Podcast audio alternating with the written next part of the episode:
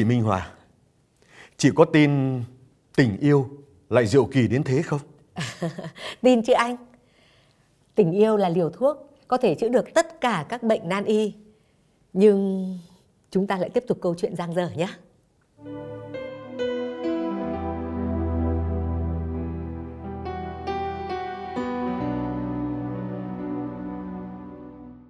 Tôi đã tìm bác sĩ giỏi nhất điều trị cho em.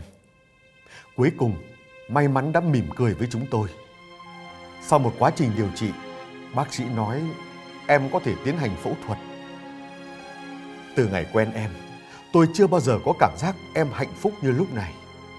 Nếu phẫu thuật thành công, em sẽ có một trái tim khỏe mạnh. Em sẽ làm được mọi điều chúng tôi muốn. Và thật hạnh phúc bởi chúng tôi đã tìm được một nửa tâm hồn đồng điệu của mình. Tôi yêu anh say đắm và anh yêu tôi bằng tất cả trái tim mình. Điều tuyệt vời nhất là tình yêu của chúng tôi được bố mẹ ủng hộ. Từ khi thổ lộ tình yêu của mình với mẹ, mẹ thường xuyên sang ngủ cùng tôi. Mẹ hạnh phúc khi thấy tôi hạnh phúc. Mẹ vuốt tóc tôi. Mẹ nói: Mẹ cứ sợ con sẽ không bao giờ tìm được một nửa của mình. Nhưng giờ thì tốt quá rồi. Con của mẹ sẽ khỏi bệnh. Mẹ nhìn tôi mỉm cười và nói, mẹ sẽ tổ chức đám cưới cho con. Ôi, tôi hạnh phúc quá. Tôi ôm chầm lấy mẹ, giúp vào người mẹ như mình còn bé bỏng lắm ấy. Tôi chìm trong giấc ngủ với một đám cưới lộng lẫy hiện lên. Tôi mong ngóng từng giờ đến cái ngày chúng tôi làm lễ cưới. Tôi sẽ được trò chuyện với em hàng ngày. Tôi sẽ chăm sóc em, yêu thương em và em sẽ sinh cho tôi những đứa con xinh xắn.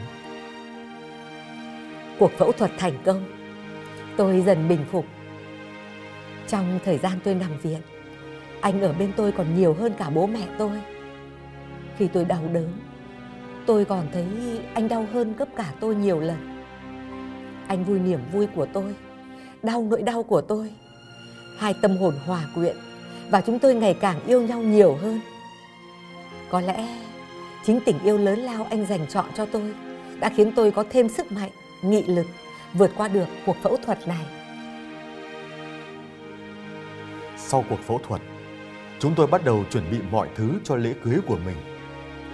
Tưởng như không có gì có thể ngăn cách được. Thế nhưng đúng là cuộc đời. Không thể lường trước được bất cứ điều gì. trước hôm ăn hỏi vài ngày, đột nhiên tôi thấy đau bụng dữ dội. Tôi lăn lộn trong vòng tay anh. Tôi sợ hãi vô cùng. Một dự cảm xấu sẽ đến, khiến tôi thực sự lo lắng. Anh ôm lấy tôi thật chặt, nhưng cơn đau vẫn không thôi hành hạ cơ thể tôi tiếng xe cấp cứu vang vọng bên tai tôi mệt lạ và ngất lịm trong vòng tay của anh Hạnh phúc thật quá đỗi mong manh. Tôi có thể quyết định được tình yêu, nhưng không thể quyết định được sức khỏe cho em. Hạnh phúc chỉ ở lại bên em ít lâu, như cơn gió thoảng qua. Thông báo của bác sĩ về bệnh tình của em khiến tất cả mọi người đau đớn vô cùng. Bác sĩ nói rằng em bị ung thư buồng trứng. Để tiếp tục sống, em phải cắt đứt tất cả. điều ấy đồng nghĩa với việc tôi không thể làm mẹ được nữa một người phụ nữ mà không được hưởng hạnh phúc làm mẹ thì khủng khiếp biết chừng nào tôi rơi vào trầm cảm nặng nề tâm lý bị hoảng loạn. Tôi không thể điều khiển nổi hành động của mình nữa. Tôi cáu giận vô cớ có những lúc tôi lên cơn bấn loạn. Tôi đạp đổ những thứ xuất hiện trước mặt mình. Tôi không muốn ăn. Mỗi lần mọi người mang đồ ăn đến trước mặt tôi tôi lại hất tung chúng vương vãi khắp sàn nhà. Bất cứ ai vào gặp tôi tôi đều đuổi ra, đóng sầm cửa lại. Thực sự khoảng thời gian đó tôi biến thành một người hoàn toàn khác Nhưng vẫn không một ai rời xa tôi. Không một ngày nào là tôi không tìm đến gặp em. Nhưng hình như tôi càng tận tình bao nhiêu thì em lại càng lẩn tránh tôi bấy nhiêu. Tôi không đành lòng nhìn anh khổ cùng tôi. Một mình tôi khổ là đủ lắm rồi. Không có lý do gì tôi bắt anh phải chịu chung cảnh ngộ với tôi. Tôi có thể không có con, nhưng anh thì phải có con. Anh có một cơ thể bình thường. Lẽ nào tôi lại ích kỷ mà giữ anh ở bên tôi? Bây giờ thì không sao. Nhưng đến khi anh già mà không có đứa con nào, chắc anh sẽ oán hận tôi lắm. Nghĩ mãi, nghĩ mãi. Tôi thấy mình không thể ở bên cạnh anh được nữa. Em quyết định chạy trốn khỏi tôi. Em tìm cách tránh xa tôi, xua đuổi tôi. Tôi đã nói là làm. Anh càng chăm sóc tôi, mặc cảm trong tôi càng lớn. Nhân một lần anh phải đi công tác xa. Tôi vội vàng thu xếp một ít quần áo. Đến khu nghỉ dưỡng nơi lần đầu tôi và anh gặp nhau. Tôi hy vọng rằng thời gian ở đây sẽ giúp tôi quên anh. Và anh cũng sẽ quên được tôi. Nhưng dường như chúng tôi là số mệnh của nhau. Bằng mọi cách, tôi đã tìm ra em. Nỗi lo lắng hiện rõ trên gương mặt em. Tôi nói rằng tôi nhớ em rất nhiều. Từ hôm đó, tôi không rời khỏi em nửa bước chân.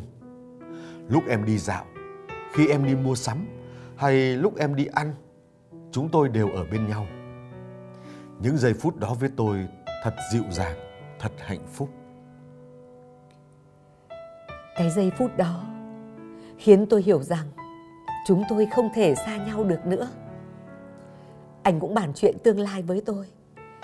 Anh làm trỗi dậy trong tôi niềm ao ước được làm mẹ, được tận tay chăm chút những đứa con bé nhỏ. Tôi nói rằng chúng tôi sẽ xin con nuôi. Trước mắt chúng tôi sẽ nhận một đứa. Sau đó tôi muốn nhận thêm hai bé nữa và gia đình chúng tôi sẽ gồm có 5 người tất cả. Lúc đầu, tôi không dám tin vào những gì anh nói. Chỉ đến khi anh dẫn tôi đến một trại trẻ mồ côi, tôi hiểu rằng anh thực sự muốn làm tôi hạnh phúc.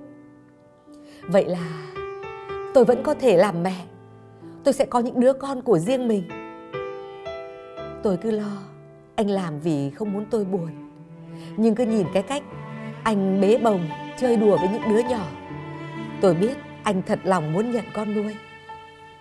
Tôi không bao giờ tin rằng tôi lại có được một người đàn ông tuyệt vời đến như vậy.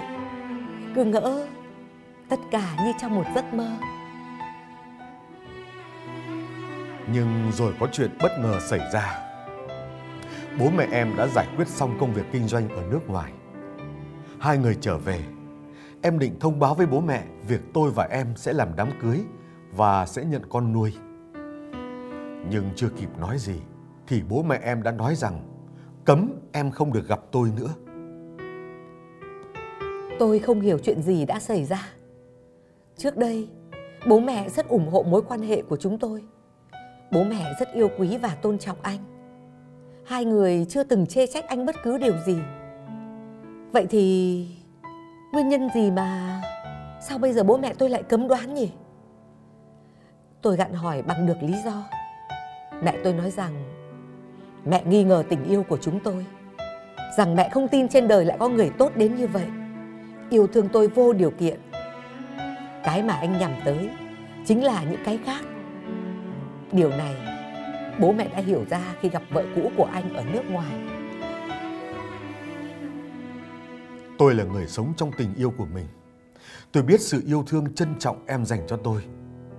Ba năm yêu nhau, tôi và em chưa bao giờ đi quá giới hạn. Tôi biết cách nhìn nhận của bậc cha mẹ. Tôi là người đàn ông đã có một đời vợ. Anh không phải là một người nghèo khó hay gặp khó khăn về tài chính. Vị trí trưởng phòng kinh doanh cho một công ty nước ngoài cũng đủ để anh sống tốt và không phải bận tâm về vật chất. Tôi biết các cô gái theo đuổi anh không phải là ít, nhưng anh vẫn ở bên tôi bởi anh thấy sự bình yên khi được trò chuyện và anh thấy ở tôi được sự đồng cảm. Một tình yêu như vậy có thể coi là viển vông được không? Còn chuyện cũ của anh, tôi không quan tâm.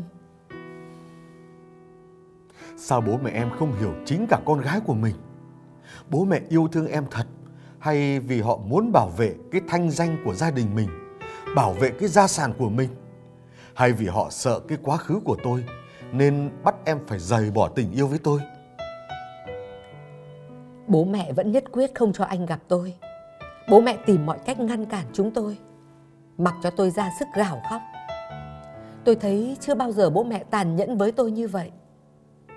Bố mẹ đã không hiểu rằng tôi sống vui vẻ được đến giờ phút này chính là nhờ anh hay sao?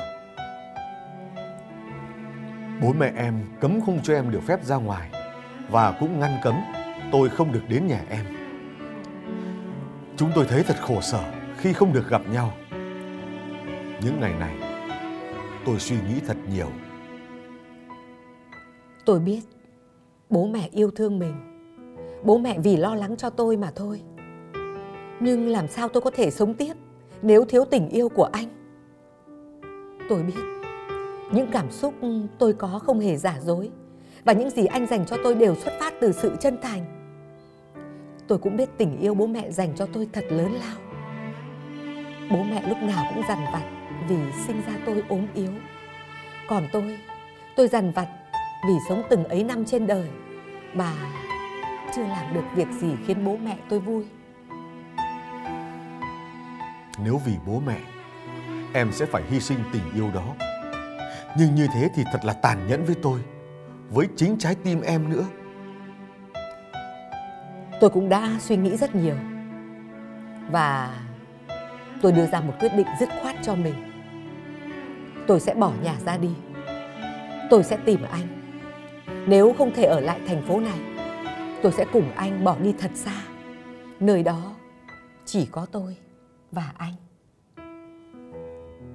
Sáng sớm hôm sau, lúc mọi người vẫn đang chìm sâu vào giấc ngủ, em lặng lẽ rời khỏi nhà. Bố mẹ biết chuyện này chắc sẽ oán hận tôi lắm. Nhưng tôi tin thời gian sẽ chứng minh cho bố mẹ em thấy tình yêu của chúng tôi là chân thành. Chắc chắn rồi bố mẹ em sẽ hiểu và không còn giận tôi nữa. Tôi rời khỏi nhà với hai bàn tay trắng. Tôi không có tiền, không biết anh có ở bên một người nghèo như thế không? Anh ôm lấy tôi và nói rằng anh đến với tôi rất đơn giản vì anh yêu tôi. Những chuyện khác không đáng để quan tâm. Thưa quý vị và các bạn, đánh đổi tiền bạc để lấy tình yêu, từ bỏ tình yêu chỉ vì những chuyện trong quá khứ. Cái giá trị đích thực chắc chắn chỉ có thể là sự chân thành. Và còn gì tuyệt vời hơn khi chúng ta có được một tình yêu chân thành. Mặc dù vậy, lựa chọn để quên đi quá khứ, để từ bỏ toàn bộ tài sản vật chất của người con gái trong câu chuyện này cũng không phải ai cũng làm được, phải không anh Phú Thăng nhỉ? Rất đúng. Chúng ta biết thêm một câu chuyện về những người giàu có mà chúng ta hay gọi là tỷ phú. Họ có thể rất nhiều tiền, nhưng họ cũng như tất cả những người bình thường khác. Khát khao tình yêu, khát khao hạnh phúc. Đó chính là mong ước nhân bản nhất của cuộc đời này. Câu chuyện ước muốn có một tình yêu đã khép lại chuyên mục giờ thứ 9. Xin chào tạm biệt và hẹn gặp lại. Xin chào tạm biệt và hẹn gặp lại.